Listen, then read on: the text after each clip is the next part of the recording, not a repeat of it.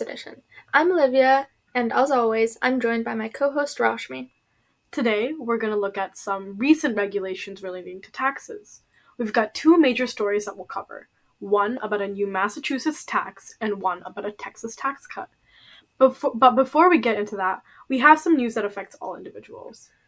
The IRS recently released the new inflation adjusted tax brackets for the 2024 tax year, meaning these are the tax brackets for when individuals will file taxes in early 2025. As a reminder, the US has seven tax rates 10%, 12%, 22%, 24%, 32%, 35%, and 37%. They are taxed on a marginal tax rate. The tax bracket is the income level that aligns with each rate.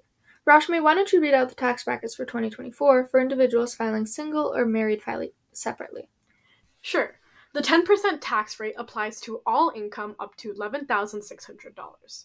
12% applies to income over $11,600 and up to $47,150. 22% applies to income between $47,150 and $100,525.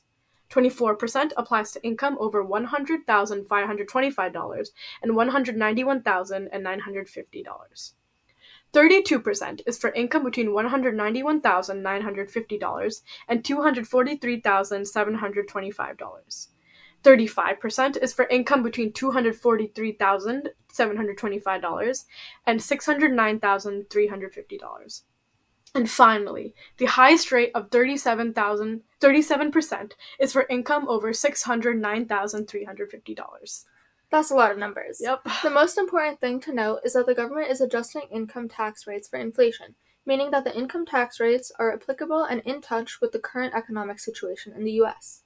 Standard deductions, minimum tax exemptions, and various other taxing qualifications have also been recently adjusted for the upcoming year. Now, let's take a look at some new tax related legislation that more directly impacts us.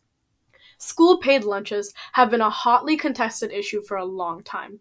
For Olivia and I, our school offered free breakfast and lunches during the COVID 19 pandemic through a relief program. However, this has recently changed back to the previous system of free and reduced lunches only for those who qualify.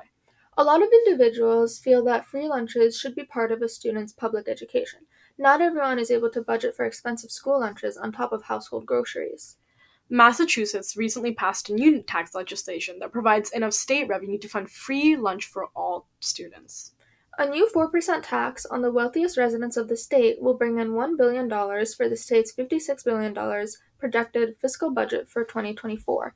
Part of that new revenue is going directly towards paying for public school students' weekday meals. This new tax was voted on last year and went into effect in 2023, applying only to residents making over $1 million a year. It's called a millionaire tax, and it has amazing benefits for the state's students. This tax will help prevent growing food insecurity and minimize financial hardship for parents. Representative Jim McGovern, a Democrat from Massachusetts, stated that this tax, which provides free universal school meals, will literally change lives full stop. Great on Massachusetts for using its tax revenue to support its communities. Now, let's take a look at some legislation in Texas that is also helping communities, in particular, homeowners. In August, Governor Greg Abbott signed a new law providing a property tax cut of $18 billion. This law is aiming to help protect homeowners from being priced out of their homes by high taxes. It also is going to benefit small business owners. The bill is focused on lowering school district property taxes. Appropriate for the state, where everything is bigger in Texas. This is the biggest property tax cut in history and a victory for all Texas homeowners.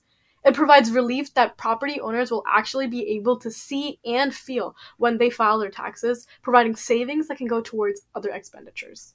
On November 7, 2023, voters went to the polls and a simple majority would add this tax cut to the Texas Constitution. It was approved by over 80% of voters with more than 2 million votes in favor of this amendment. According to the Texas Tribune, these tax breaks should provide $2,500 in tax savings over the next two years. Government dollars will replace the taxes that previously went to school districts in a win win situation. Thanks for tuning in to this week's episode of Community Corner Podcast, Personal Finance Edition.